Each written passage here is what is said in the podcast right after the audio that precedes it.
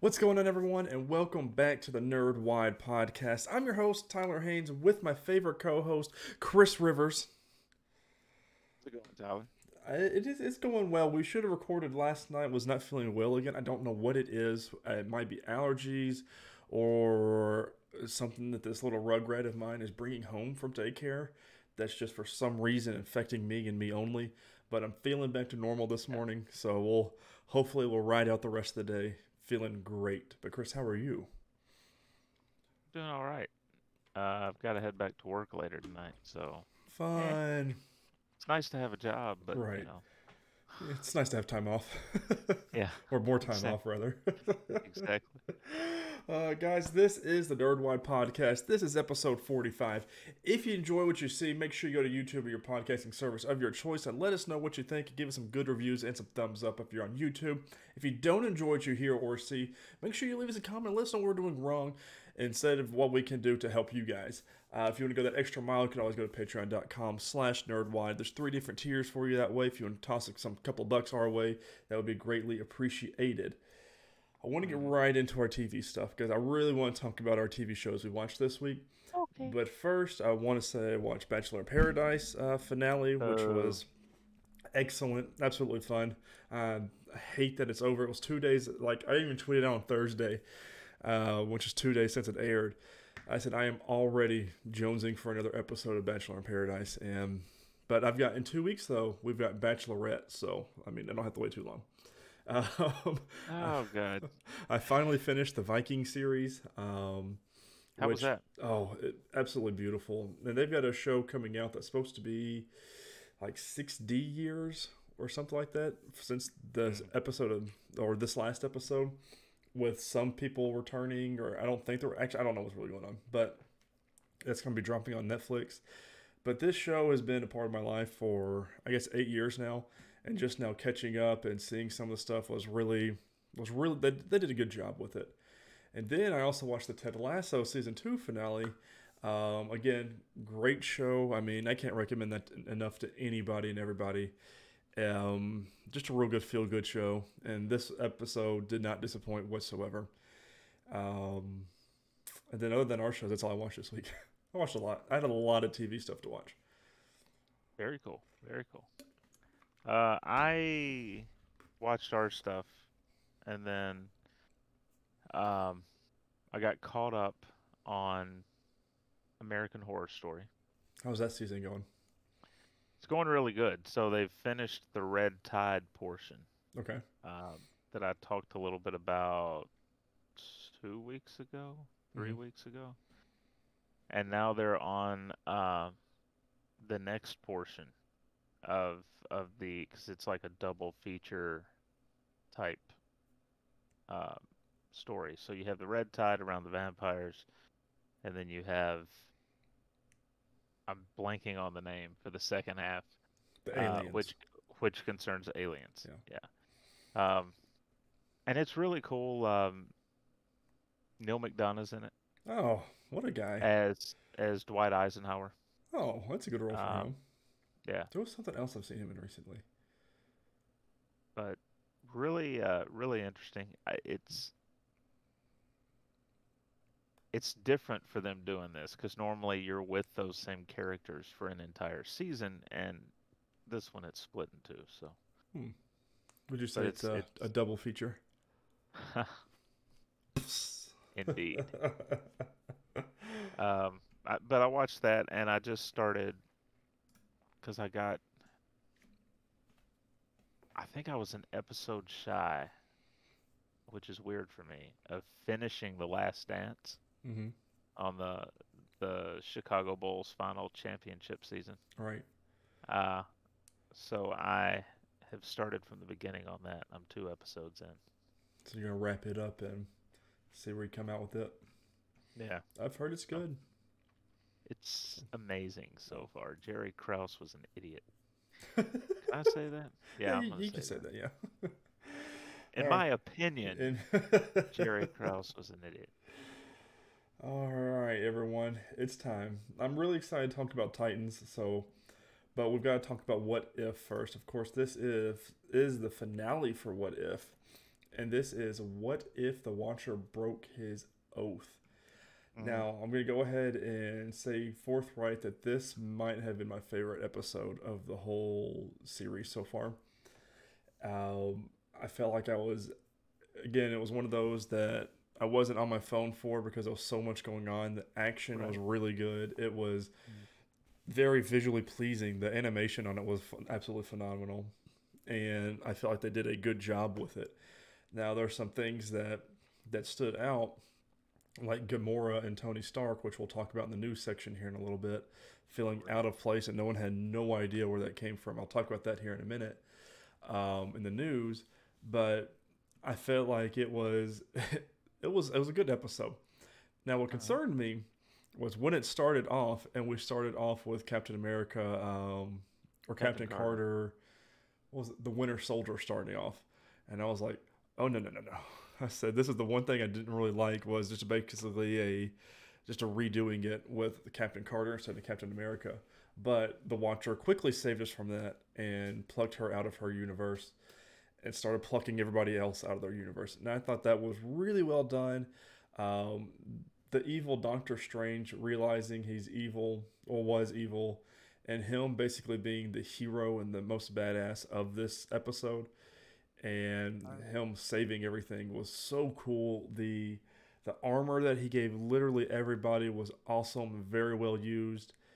And I, I just thought it was fun. Of course, majority of everybody voicing their characters except for Shuri, Gamora, um, Peter Quill, T'Challa, uh, not T'Challa, um, uh, Natasha Romanoff, and Tony Stark. Everyone else played who they were. But Right. and this was officially Chadwick Boseman's very last role. Yeah, what?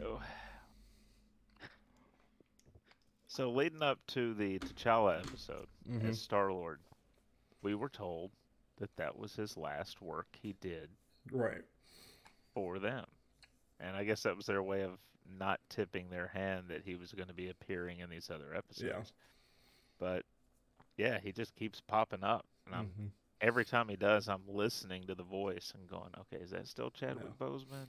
And I got some So news with still- it as well with him. So. Um, but we had the little s- we we had the sisterhood, of course, between uh, Natasha and Peggy. hmm Um, Loved that.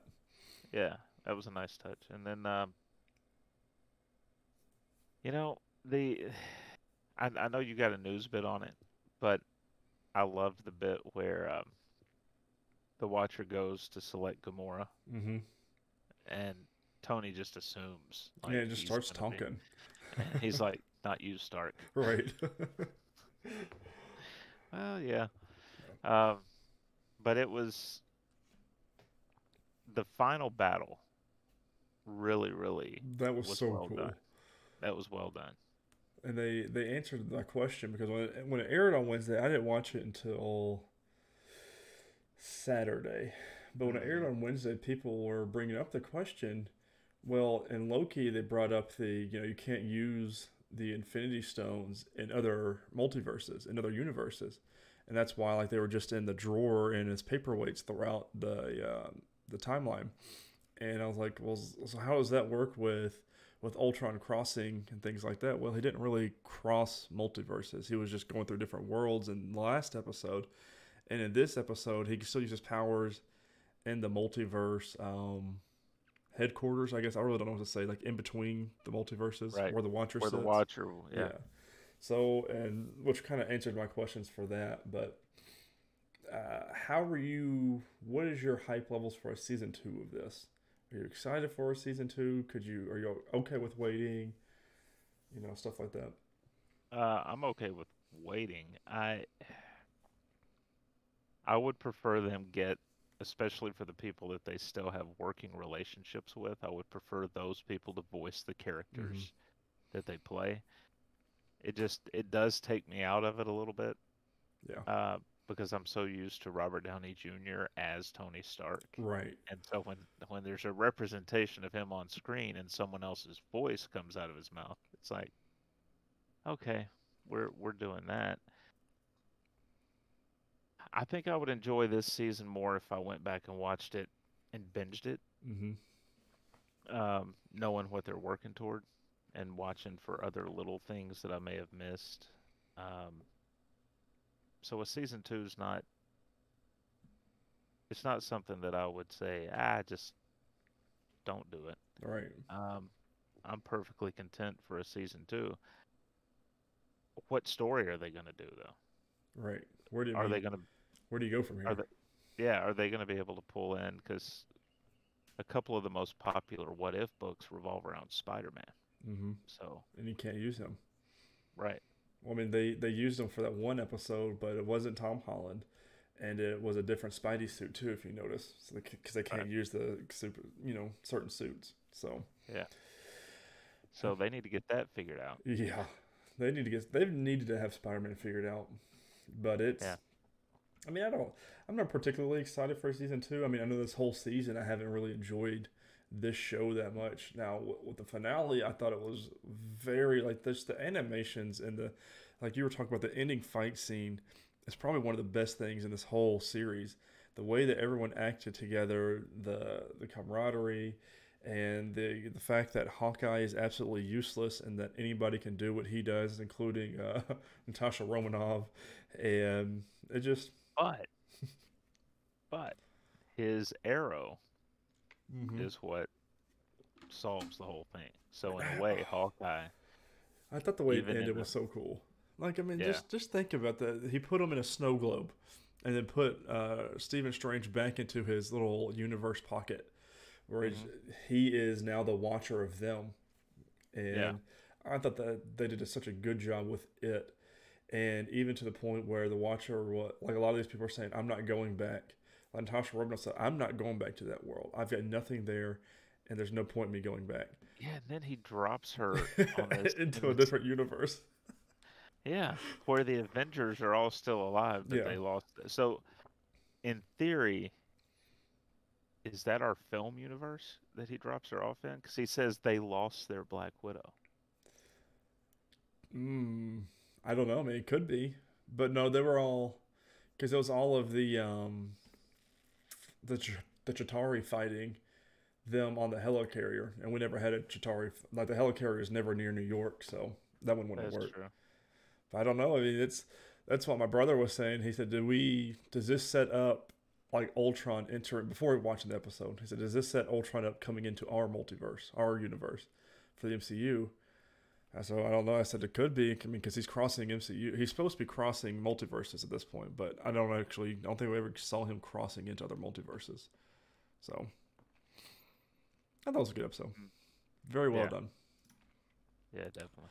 Now, now here's the one that everyone wants to talk about, Chris, and that is DC's Titans The episode. wait, Tennessee Titans. Tennessee Titans. A good win yesterday, by the way. They Yeah. needed it. Uh, Titans season three, episode eleven, with the longest title. Uh, the call is coming from inside the house. Now, the biggest thing obviously happened at the very end of this episode, but I've got a nice little recap of just some of the things that happened. Uh, Jonathan Crane trapezing through the house, listening to TLC's Waterfall, and shaving his beard. Did not like that. I thought he should have kept the beard, but it sets up the end of the episode real well, so I understand why they did it that way. Right. Very unnerving seeing that, but um, you know, to each of their own. We see Donna Troy and Tim Drake linking up, and his parents not being very happy at all about everything that's going on. Uh, they were his little cave that he has is awesome and very Yeah. stalkerish, very stalkerish. like he knows who everybody is. And he's got the- pictures of them all. The look on Donna's face when she sees her photo collage Right. on the wall. It's very uh, not not okay. No, no, not at all. But I think it's cool because you know we we got the last episode of uh, that one old lady from Themyscira saying you know she was born to lead, and now with this episode to lead, she's wanting to lead the um, the safe spaces against the police and against Jonathan Crane. And she goes, maybe it's time to. I forget what her direct quote was, but she was more like the, "It's my time to lead these people now." We had so many like this whole episode were so many good character uh, beats and improvements and storylines. Like with starfire finding out that she didn't have powers to begin with. She originally her parents stole blackfire's powers from her and gave it to starfire. Well now starfire's got this blue flame now or blue Yeah. power. We don't really know what's up with it but i thought that was cool. I mean she she died essentially and came back to life. So it's almost like whatever her power is now, what's been happening to her all season was it trying to come out. Right, trying. especially- I guess because she was Blackfire was near, and Blackfire's powers were trying to get back to her, Mm. or I don't know. That's going to come up at the. I think next episodes we're going to see a big clash between them two. Yeah. Um, the I love seeing Raven back. I mean, her and Donna Troy love seeing them back in the episodes finally. But her using her powers and the animation and the CGI they've done with her this season, especially this episode, was so good. Like when she's tracing the the cheese symbol that um that Gar puts up on the wall, Uh huh. like just very dark, the purple and black, and then her eyes and her crystal just glowing. Oh, I love Yeah. it. But them finding the Yeah. Lazarus pit, um, which comes in, I'm pretty sure it's coming into the end of this episode, is what they're going to have to use because they Yeah. know where it's at, and she knows Dick is something's wrong with Dick.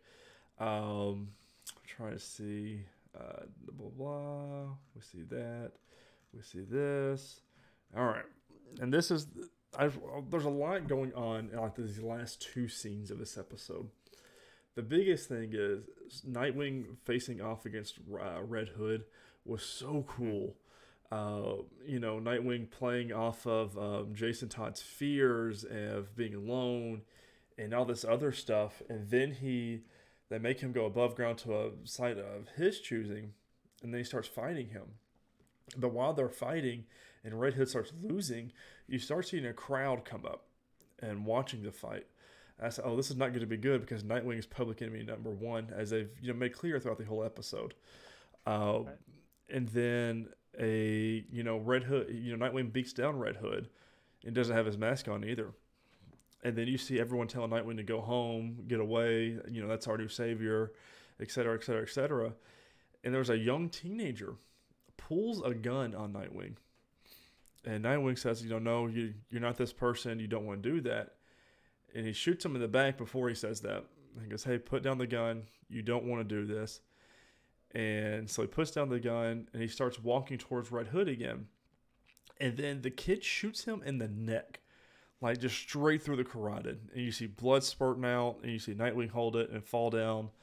Uh, Red Hood gets up, and when Jason Todd gets up, looks at him, and I just complete disbelief. The I forget the guy's name who plays Jason Todd, but such good acting. You see it like it makes a good actor when they act with their face, and you can tell the emotions that they're feeling when they're looking at something. And I felt oh so good just seeing him just get shot, and then uh, everyone comes around and starts kicking him and beating him.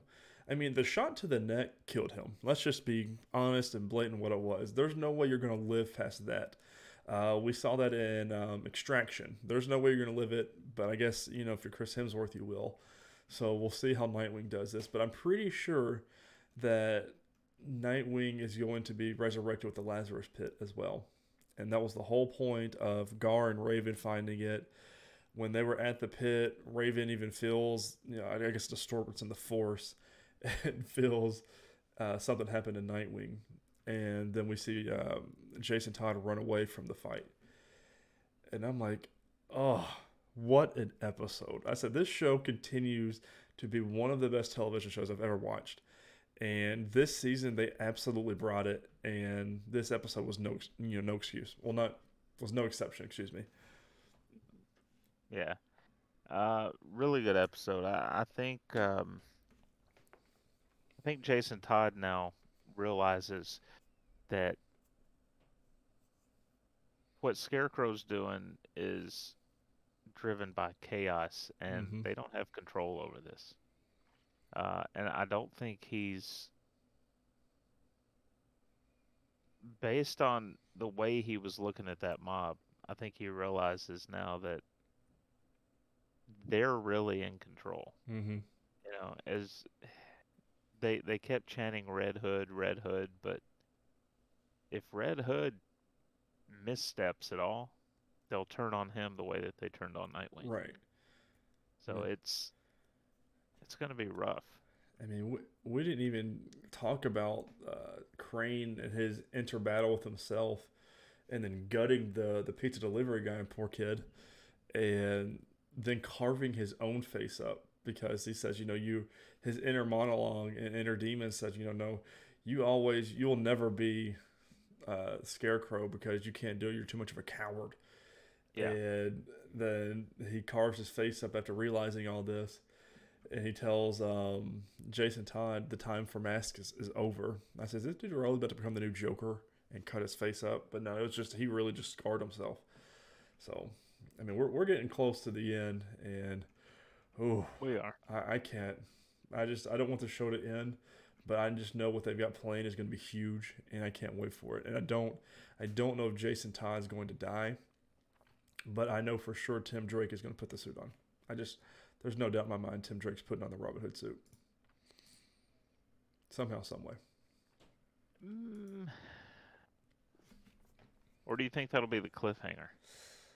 Uh, yeah, I, oh yeah, I can see that being the cliffhanger because we we see he's got everybody. He's got this whole little back computer set up and everything. So Yeah. I'm curious to see, you know, what happens to his parents.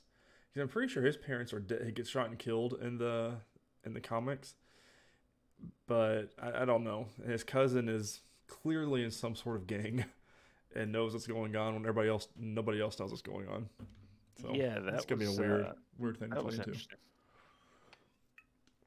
And Chris, let me tell you something else that is interesting. That is our Doom Patrol Season 3, Episode 5, Dada Patrol. Of course, this one, we're introduced to a lot of new characters for this. Um, they go into the forest. Uh, what's her name? Um, uh, Laura DeMille. No, no, no. Laura DeMille calls a uh, a team meeting right at the beginning, and it wasn't. you can't call a team meeting. We don't know who you are. You're not a part of this team, but they keep going with it. And this was this was a fun episode, and Doom Patrol is always fun. And we we're battling with our inner demons again, but we're introduced to a lot of people of the Sisterhood of Dada. Like, is that lady the um, is she the, the head of it? Is that what we're thinking? The one that's talking to Candy Jane. I was trying to think, trying to get to her name. Yeah, I, I think I think that's what you're left to believe. Right. She, um, Shelly is her name. she wanted her own place that she could retreat to, so she created this. Right. This fog. it- It's a candy shop. mm-hmm. It looked really good too. I'm gonna be honest with you. It did, yeah. I was like, hey, I, I, she had her sights on more than candy though. She was Mhm. coming on to Jane pretty heavy. And I I mean that's going to play into a lot of it. We see the the rest of the underground rebelling against Jane, saying this is not what Yeah. she wants. And but it is what Kay wants. Kay is saying, "Hey, this is what I want to do," but everyone else is like, "Nope, you don't get a choice in the matter." That's just Yeah, they won't even let her have new shoes. right. And what- what- I mean, why not? Jane was like, "Yeah, I'll go get you some new shoes. That's, that's not a big deal." I think it's because Kay wants to take over and get the shoes, but I think it's in their minds though that it is if Kay takes over, she'll realize she doesn't need the rest of them. She can live this life. She doesn't need Jane. She doesn't need all these other personas, which I would keep because they got superpowers. But you know, to each their own. Yeah, yeah. Uh, we see, Hammerhead especially. Yeah. Hammerhead. Yeah, Hammerhead is not happy. I don't think she's ever happy to be honest, but she was not happy this episode. Right. Uh, we see Cliff high, just tripping balls this whole episode because he took so much Parkinson's medicine, which I don't think that's how that would work. But I don't, you know, don't really know how, because I mean, his brain would be fried if he's, especially just in, the pills don't digest. So I don't understand how the writers were doing this episode because they did a funnel Yeah, directly into don't- his brain. Your brain doesn't digest things, so I don't understand how that works. but Yeah. Yeah, it's very strange, but we just go with it. all right. Yeah. And what what's up with um Larry's son being in the Sisterhood of Dada, like walking around the fog? Well, you know, he he was working for the um, Bureau of Normalcy. Mm, Remember, he turns in Larry. right. Um, so I'm assuming it's probably tied to his time with the Bureau of Normalcy. And he was probably looking into the Sisterhood of Dada, and they held on to him and saw it as a way to get to Larry, and Right. it probably loops around like that. That was because now he's back at the the mansion with them, yeah, and we saw the the Japanese girl talking to to Cliff. We saw the the bike man Lloyd. I don't know what else do you want to call this guy that had two bicycle wheels on his back. trying to think of what they what did they call him in the um because each episode this season they're doing like a little bit on the episode and they referred to him by name but i can't remember what it was Mm. offhand I know the. um uh, don't have anything. Let's recap that. Rudy didn't have anything about his name. Don't forget larry's zit Yeah, his next. Everyone else was noticing, and and it glowed at the end of this episode. Do you see it glowing blue Yeah. like his negative Yeah. So I don't. uh-huh. I don't know what's going on with that. what if there's a an infant version of a negative spirit inside of him that is See? growing That's why I said, is he pregnant? And even could- we started this. We started this episode with Rita like examining him, and I said, "Nope, I don't. There's nothing on you. I can't find anything." But then we see then- it glowing at the episode. Well, then at Oh, first, right his head. she tells him that, yeah, it's Yeah. moving around under the bandages on his. it's so weird. The show, I love it. Um, and then Rita and Demille talking and getting closer and everything, and then Rita saying she is a time traveler and jumps into the time travel machine and leaves. So Yeah.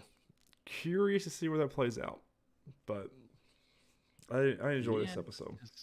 I don't, I don't fully believe that she's a time traveler. I No, I I don't. I, there's something going on, and I don't know if that's really her in that movie, but I don't think she's this time traveler that she thinks she is. no. So we'll see But- what happens. Yeah, I mean it's. I wish they could use her character and Larry more. Mm-hmm. Uh, I mean, when they go to the forest, Jane tells him to stay with the uh, stay with the bus, and he's like, you know, I, even without him, meaning the negative spirit, I, he said I can still help do other things. And she just kind of shoots him a look. He's like, but I'll, you're right. Someone needs to stay. So, yeah, I'm, I'm ready for the negative spirit to come back for him. And Yeah. I just he's just so funny, and that's I enjoy it. Like I mean, he was my favorite character the past two seasons, and his character growth and development's been a lot of fun. Same thing with Jane. I love Yeah. watching Jane. I like that she had a big heavy episode this week too. So yeah, I kind of wish. I know that they introduced us to the physical manifestations of the other personalities. hmm But I kind of liked it more when she had to act those personalities Right. out. Know what Yeah. I mean? Uh, it was more fun to see her switch into a different personality and, Mhm. and do something different. baby so, doll and Yeah, Hammerhead, well, even- just fun. Yeah, especially when she was Hammerhead. I thought Yeah, she. I, I like Hammerhead. well. Uh, let's see. Next week's gonna be a good episode for it. For some reason, it has a trailer for their episodes. Titans does not. No, no, no. Doom Patrol has behind the scenes looks. Is what that is. I wish Titans Yeah. would do that, and they might start doing that going forward. But I, I want to see more behind the scenes of Titans. So I wonder if Titans didn't get to because of COVID, maybe. could be, or they didn't And think Doom- about it because Doom Patrol was shot afterwards. So it could be one of those Mhm. kind of things. Yeah. Uh, let's get into our news. We got a lot to talk about TV wise. Um, number one, Midnight Mass and the Haunting of Bly Manor director is making an Edgar Allan Poe series for Netflix. I am super in. stoked about this. Right. Yeah. I'm going to Hollywood Reporter by James Hibberd for this one. After previously uh, scaring viewers with The Haunting of Hill House, The Haunting of Bly Manor, and his current sensation, Midnight Mass, writer and director Flanagan is set to take on Edgar Allan Poe. Netflix has greenlit The Fall of the House of Usher, based on Poe's 1839 short story about an isolated country country manor full of secrets, death, and madness. The limited series will consist of eight episodes. There's no casting or official description available at this time, but Netflix notes that this series will be based on multiple works by Poe. So apparently, it's not just the tale of Usher that's included here. Flanagan will produce along with his Intrepid Pictures partner Trevor Macy. Flanagan and Michael Famignori, I butchered that episode, will each direct four episodes. Hmm. I am so excited for this. I mean, I've got a book of Edgar Allan Poe's work. Uh, it's like right Uh-huh. there on my shelf. So I mean, it's a huge thing. And he's I, I wonder. go ahead. I wonder if each season will be a new Oh, adaptation. I hope so. And we're going. to I'm gonna start watching Midnight Mass at some point this week. Um, I need to finish Lucifer off first. I've heard it's not. It's more of a psychological horror than it is like a ghosty horror like his previous movies have been. So, I want to try and start watching it, but if I get too creeped out, I'm not going to. So, just Is it a? Uh, I mean, from this from the name, you would think it was like a religious horror. It, it's a very religious. So, So I wonder if it's going to have a lot of demons and Yeah, so it's they say it's more psychological and thriller esque, but it's it is a horror. So and they say it's a real good horror. So with every there's everybody on my Twitter is talking about it. It could be because I follow Rahul Kohli, who plays the sheriff in it, and I love him as an actor. So it could be it, but I'm curious to see. I mean, I am gonna watch it at some point, hopefully before Halloween. Uh, we teased this a little bit earlier. Uh, Marvel Studios was planning a Star Lord T'Challa spin off series off of What If. I'm going to comicbook.com by our buddy Charlie Ridgely for this one. The second, uh, see. While speaking to Variety after the release of the What If season one finale, director Bryan Andrews talked about working with Boseman on the new version of T'Challa. He said that Boseman had recorded all of his parts for season one prior to his passing last year, but that a spin off series focusing on the Star Lord character was actually in the works. Uh, there we go. Sorry, I lost my screen. Uh, quote Chadwick had recorded his Star Lord T'Challa stuff early, but we had those later episodes that he appeared in sporadically, and it was a long stretch before we got him again, Andrews explained. And it was not long after the final recording that he passed, I think maybe just a few months or just a month. None of us knew anything, obviously, but we got him in time to have everything for season one. I think he was also trying to make an effort because T'Challa was so important to him, and also this new version of Star Lord T'Challa was so important to him he dug it. I don't know if he knew this, but there was planning to have a Star Lord uh, T'Challa spin-off into his own show with the universe and crew. We were all very excited. We know he would have loved it too, and then you know he passed, and so it's all in limbo. So who knows? Maybe one day. The fact Wow. that he was still working a month before he died was crazy to me. The fact that no one knew. Yeah, Which means, He, you couldn't tell, yeah, he kept himself in. and that's I mean, good for him. And I would have loved a. I mean, that was one of the, our favorite episodes too, of because we had so much in that episode, especially with Chadwick Boseman in it. But we should. Uh, I, what we could do for next week is rank our what if episodes. mm, yeah, because we're gonna be we won't have a what if show. Mm, Remind me of that. We'll do that. 'Cause I, I think we did that real easy. Uh, speaking of more what if, there was a Gamora centered episode that got pushed to season two due to COVID. And this explains a lot because we see the Watcher pluck Gamora out of that universe, and everyone was like, where did that come from? So this was Yeah. during the same interview. Um, let's see. Let's see where I want to start here. So Gamora's appearance in the episode was somewhat confused and frustrated fans, as it had been the first time seeing her factored into What If. But according to the EP and head writer AC Bradley, we'll get to see the story of how she became the destroyer of Thanos. Uh, see, he we definitely will Bradley so. When asked if we'll see more of Gamora, what happened with the Gamora episode that was originally supposed to be early on in the season, a Tony and Gamora centric episode? However, due to COVID and production delays, one of our amazing, amazing they said it twice. Amazing, amazing animation houses around the globe got hit pretty hard by the pandemic, and we were left with two choices: push the entire season to later this year, or just push the one episode to season two. We made this choice to push that episode to season two and hope that seeing Gamora in the finale serves as a teaser for what's to come. In season two, it'll most likely be it'll be a little bit of a prequel.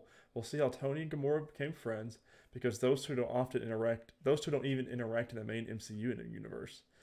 Given all the upheaval that we've been through in the past two years, pushing an episode is nothing, and we completely understand. Our animation houses have been absolutely rock stars in pulling off this show completely. I mean, I agree. So, Yeah. but it, I'm with everybody else. It was kind of confusing to see her, and I'm really excited though to see that version of Tony, because he's got the yeah. uh, because what it looks like is he was on um, the planet that Thor was in Ragnarok, because he's got that kind of writing and the colors and everything. So I'm really excited to see what that's about. Yeah, that'll be fun. Uh, next one here Agatha Harkness is getting her own spin off series, and it's at the works on Disney yes. Plus. I'm going to Variety.com by Joe Otterson. A WandaVision spin off starring Kathryn Hahn is in development at Disney Plus from Marvel Studios. Variety has learned exclusively from sources. Hahn would reprise the role of Agatha Harkness in the series, which is described by sources as a dark comedy, though exact plot details remain under wraps. WandaVision head writer Jake Schaeffer would, would serve as writer and EP on the project. Should the spinoff go forward, it would be the first project Schaeffer has set up with Marvel since she signed an overall deal with them in the 20th of television in May. So, I'm all in. I mean, that that would be fun, and I would like that a lot more. I feel like than a season two of WandaVision. Obviously, it'd be a prequel, or it could be a prequel, or it could be a sequel. So we really don't know, but I think that's um, I think it's a good way to do it to continue on that series. Uh, number five, that 70 show is getting a sequel. And yes, Chris, it's called That 90s Show and ordered by oh. Netflix. We're going to HollywoodReporter.com by James Hibberd by this one. The new comedy is titled That 90s Show, and the original series creators Bonnie and Terry Turner are back on board. On the cast front, only Kurtwood Smith, who played Red Foreman, and Debra Jo Rupp, who played Kitty Foreman, have so far signed on to reprise their roles, but producers are hopeful that other familiar names will join in guest appearances obviously uh, Ashley, uh, not Ashley. Um, why can't the Kutcher? What, what's his first name? Mike, Ashton. Ashton. Ashton and Mila Kunis. Obviously, they will reprise their roles. I don't see why they wouldn't at this point. Um, yeah. Now they had a that '80s show. Do they really? While that seven, yeah, while that seventy, I think that seventy show was still going, and it didn't, it didn't take off. It was loosely tied to oh, that seventy show. Yeah, that's. Um, so this will actually probably do better because it has some of the original mm-hmm. characters. Uh, looks like the official description says Hello, Wisconsin. It's 1995, and Leah Foreman, daughter of Eric and Donna, is visiting her grandparents for the summer where she bonds with the new generation of Point Place kids under the watchful eye of Kitty and the stern glare of Red. Sex, drugs, and rock and roll never dies, it just changes clothes. So, the parents might not even be in the show.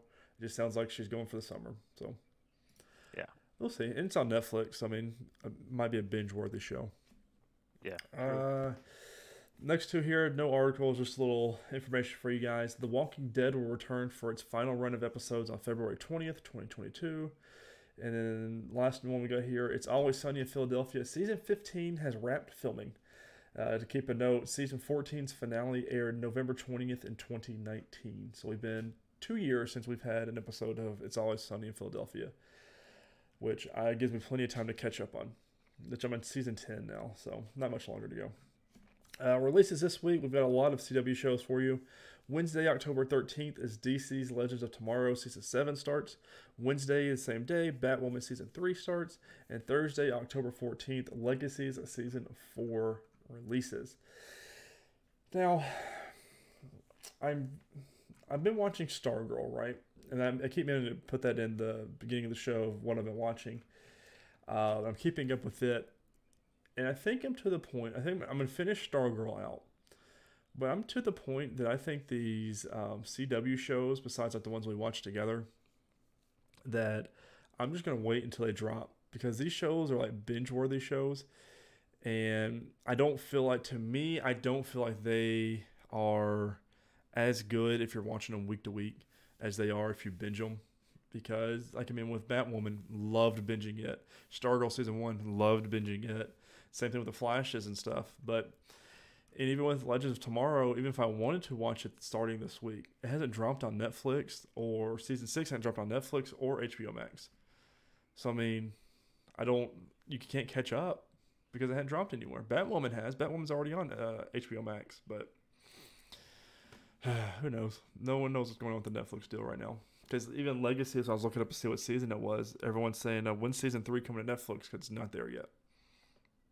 So I wonder if the CW and Netflix deal has uh, gone through or fallen apart or something like that. Could be. But it's all we got TV wise. All the TV. Um, that's going to bring us to movies, right? Mm-hmm.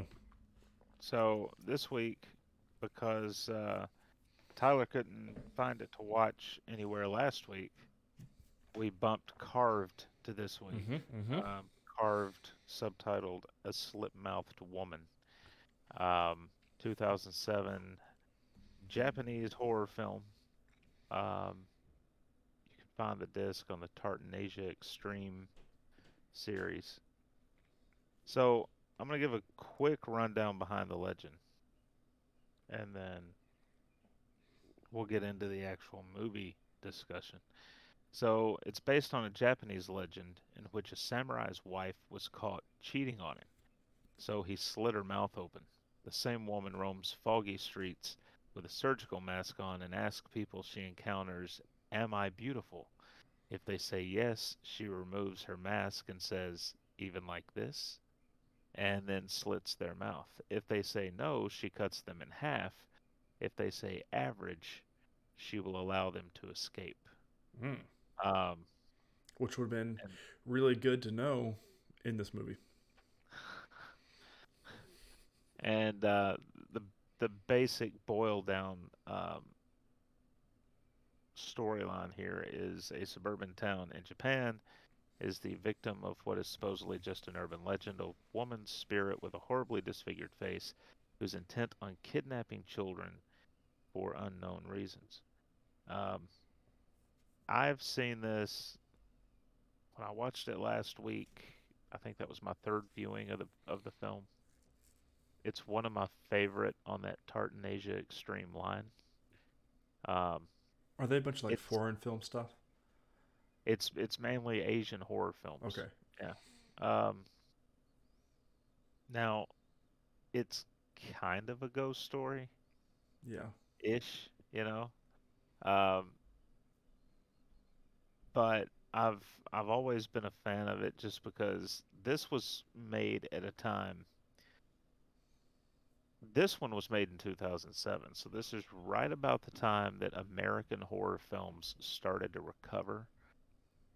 You know, we had some good ones from like 96 to 2005 or 6. There were some good ones in that decade, but we went from having really good horror films on a consistent basis to just a handful. And Asian horror films were, I think they're amazing. They do such a good job. Of course, Ringu was uh, I've heard of that that's one. what the the American Ring was based on, and then um, uh, Ju-on is what the Grudge was based on. The American remake of that was The Grudge. So um, they've just had some really really good movies. The effects in this, when she takes the mask off and you see her, Mm-hmm. it looks so creepy. so creepy. But she's got like the bright blue eyes. right. It's they they do a phenomenal job. They do a the atmosphere, the storytelling, the whole thing. This is a movie that if people want to get into uh, Asian horror films, this is one I always bring up. Watch this movie. What did you think of it? Uh, I I come in on a lower spectrum of this movie. It we hmm, we watched it. At, I think we started ten thirty or eleven o'clock. It was right after the Alabama game, of course. So my wife was already not in a good mood. But we we started it and it it started off really really slow for me Yeah. and then not having the background like jamie said because she read the back of the box she was really excited for this movie and she said reading the back of the box it didn't the movie didn't explain the whole history of the slit mouth woman Right. like we just we got what happened at this but at the very beginning of the movie you see the the earthquake or whatever you want to call it and you see the original slit mouth woman come out from behind like a cupboard or something and just gross and disfigured and then we see her again at the end of the movie when it closes down but we never didn't really get an explanation on that and i felt like that would have helped the film out i think that this movie was expecting you to know that and like I, I didn't know that, but Jamie did because she read the back of the box. I just didn't even think about it. The it was very creepy. I feel like they could have done a lot different things, but it was a movie made in 2007, so of course it's a lot different. You know, 20 years later at this point, and I didn't really enjoy it or start to like it until the ending scene at the house. Like once everyone started going into the house is when I started to get interested and into it. They kept there was one part that they kept using the same piano keys like for yeah. 30 minutes and I was like okay we, we we've got to get off of this because my my brain can't take this anymore. Um, and then they go into the house and it's very eerie, it's very quiet. There's not a lot of music playing and it's it's got that horror vibe of you know what's around the corner, and which one of the the scenes and we could talk about spoilers you know because it was made such a long time ago, in theory, and when they were trying to escape with Mika and they were in that long hallway, the exit was right here. and it made it seem like we didn't know where the exit was. But then the mom comes in at the door, right the other end of the hallway. I was like, okay, you know, we could have escaped and not had any of this. I thought it was cool that the ghost was um, possessing people, and that's how the slit mouth woman was kind of like traveling around. Um, I thought it was kind of cool that it focused on the the one teacher and his life. You know, his mom killing his brother and sister. We see their remains at the in the basement, and instead of because we we had at the beginning, "Am I pretty?" and he was hearing that, but then he heard the uh, aim, you know, the aim for the throat, and it had a lot of Thanos vibes there. To be honest with you, but though so he he kills her at the end by stabbing her in the throat, which he should have been dead a long time ago. A lot of these people should have been dead way before they did. And like I mean, he got stabbed like right here in the stomach and kidney and liver, and then both of his Achilles heels are cut, and he still finds a way to crawl in and kill the, his this lady, and the poor kid at the very end. Um, the teacher was, I guess you could say she was one of the main characters, and she uh, gets out of all of this. She goes, you know what? I'm gonna make up with my kid. Goes to make up with her kid. The dad disappears for some reason and then she kills her kid. I was like, okay, this is. I don't know if abuse is very common, like child abuse is very common in Japan, but I felt like that was the underall theme because all of these parents were abusing their kids. And there was a lot of bullying in this film. But to me, I think I gave this a, a D. I came in right at two and a half, two stars on Letterboxd for this. Uh, but because just because it didn't really get that interesting to me towards the end of the movie, but seeing her like figuring this all out, like again, like the, to have the backstory of the samurai and everything of how the original story was told, I feel like that would have helped me. But I don't. Was this a sequel or is this the first one in the series? One. Now they did make a sequel that's a prequel. Okay. See, I think but I think it's I mean it's based off of Japanese lore. So in Japan right. you would have known all of this. Yeah. But it's like here we we don't. So I think that's what that's what got me. But you saying that about the lore and everything that makes sense now. Yeah. I I gave it three and a half stars. It's not. It's by no means a perfect film. It's. Right. I I think what happened too with me is one reason I'm so fond of it. I found it at a time when uh, during that time. Like it had just come out. Right. And we were so dry with consistently good horror movies over here that I think this was one of the ones, one of the first Asian horror films I saw. Hmm. So, yeah. Um, I was listen. I was not looking forward to watching this movie all week long because I knew it was like a ghosty film. So I said, this is one of the like of our whole list. I said, this is one of the ones I am not looking forward to watching. And I mean, I enjoyed it, but the the ghost at the beginning and end still creeped me out. Like her standing right there over all the dead bodies in that house at the end of the movie. I said, I don't like this. but that's all it was. They, they've got some other really good, really good films though that you should check out. Mm. Ghost, no sir.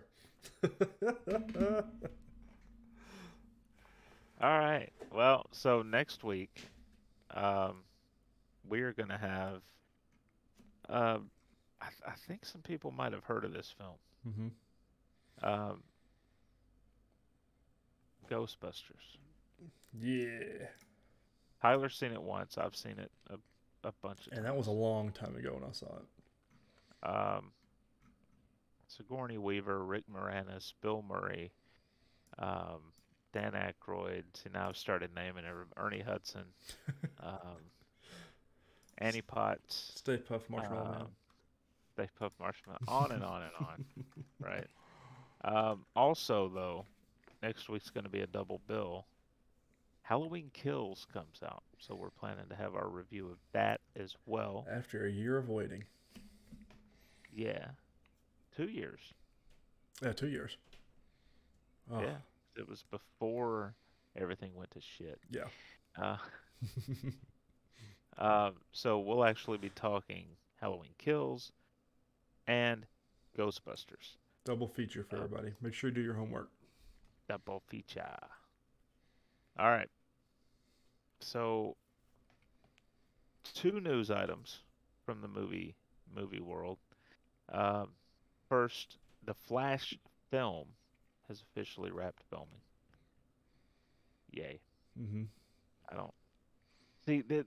Th- this is one of those where I'm like, I don't know if I should be excited or not because or scared. because because we know that this is not going to be Snyderverse Mm-mm. Flash. Right. This is going to be Whedonverse Flash, and we I just don't know. I mean, mm-hmm. it's, I'm excited to see yeah, Michael Keaton back in the Cape and Cowl, but Yeah, but and outside of that, Batfleck, but see that also worries me though, right? he said he had a good time fi- putting the suit back on. No, not not the Affleck thing, Oh. the, uh, the the Keaton thing. Not because I think it'll be bad, but because it feels like a jump the shark moment hmm for the film. Like, hey, we don't feel like what we have here is very good. Let's do this because we know people will eat it up Right. and they'll overlook how bad the film's going to be.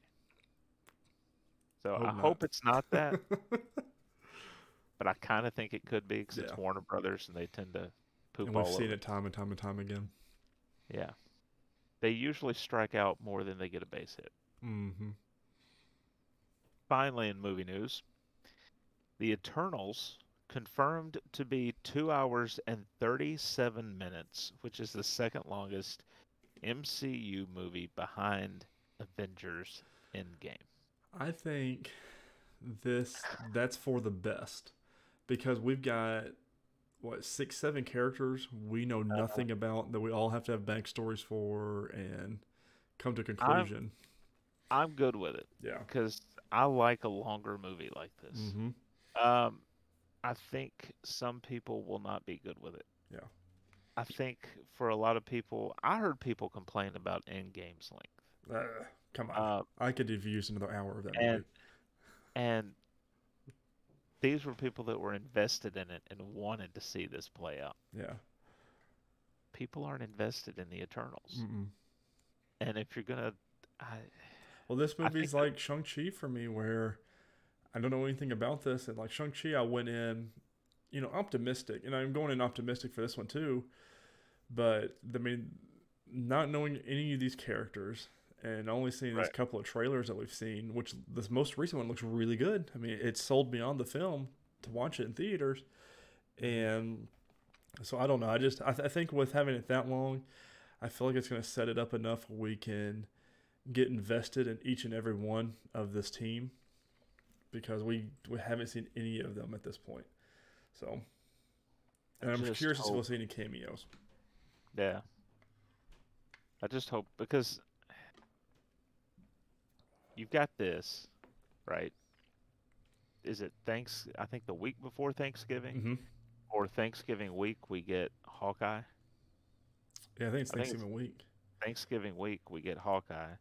This drops the week before, and then the next month you've got Spider-Man: No Way Home. So ca- I, can't wait for. to have a two-hour and thirty-seven movie, hmm like I I'm all for the film. I'll go watch the film. But the more and more we talk about it and all the characters that are going to need time, I almost wish that we had gotten the Eternals as a Disney Plus Right.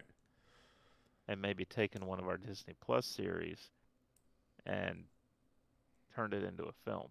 I think Falcon and, Yeah, and, that would have been uh, a great film. That that would have been a really good film. Fal- Falcon and Winter Soldier would have Yeah. been good. Oh. But it is what it is. That's that's the news. Releases this week. We've already mentioned it. Halloween Kills, October the fifteenth. Drops in cinemas and and on the Peacock Network. Which is weird. Why not just do that Peacock last year? But Yeah. it's gotta have their money though. So Peacock streaming.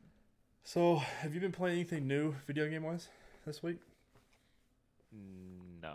No. I've I played a little bit more of Death Stranding and a little bit of Destiny. This week was not a big gaming week. Just a lot going on at the house, but nothing nothing too crazy. But I do have my little fallen Eliksni uh baby over Oh. here came in the mail this week, finally. Oh. So those little eyes glow in the dark and yes it has scared me a couple times coming into this room in the morning. I believe it. Yeah. So oh that's what that is.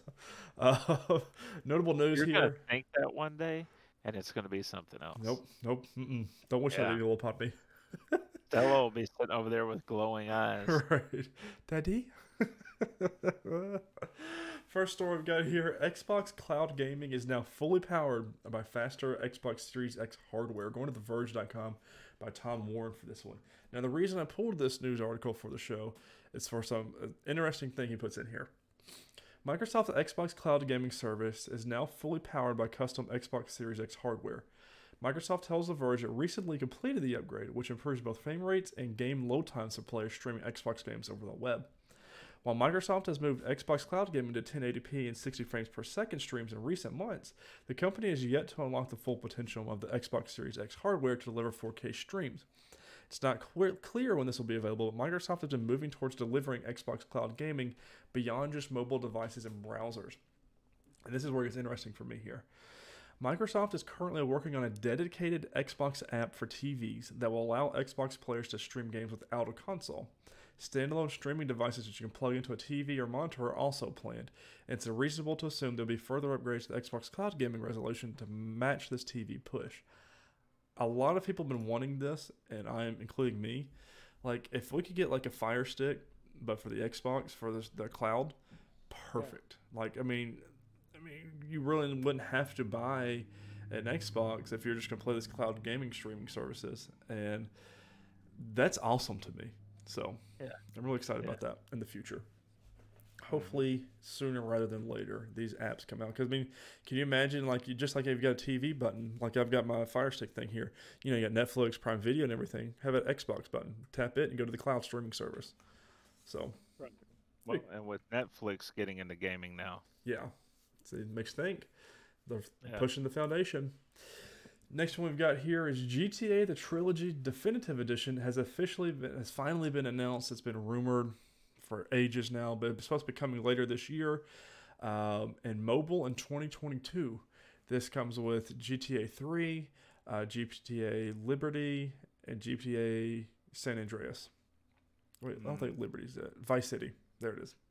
So. Vice City. A lot of people are really excited about that. And then this next one, uh, Sora from Kingdom Hearts series is the last character to join Super Smash Bros. Ultimate. That was a very hype stream for them to watch and passing of an era, if you will. So, be really exciting. And then notable new releases we've got for this week: Back 4 Blood comes to everything October 12th, including Game Pass. Ori the Collection comes to Switch. Crysis Remaster Trilogy comes to everything October 15th. Demon Slayer: The Hinokami Chronicles comes to everything besides the Switch on October 15th. Everybody, that has been this week's episode of the Nerdwide Podcast. Thank you all so much for watching and listening. If you enjoyed what you saw, make sure you rate and review us and give us a good thumbs up on YouTube. If you don't enjoy what you see, make sure you let us know down in the comments what we can do to improve to help you guys out. Uh, social media, you can follow the Nerdwide account at nerd underscore wide. On Twitter, you can follow me at Ty underscore Haynes. And you can follow Chris at MavTN7. Uh, Facebook, you can do search nerdwide.com. You can find us there. But guys, this has been this week's episode of the Nerdwide Podcast. Thank you all so much for watching and listening. And we cannot wait to show you our thoughts on Ghostbusters and finally Halloween Kills next week. Everyone have a good, safe week. Later, guys.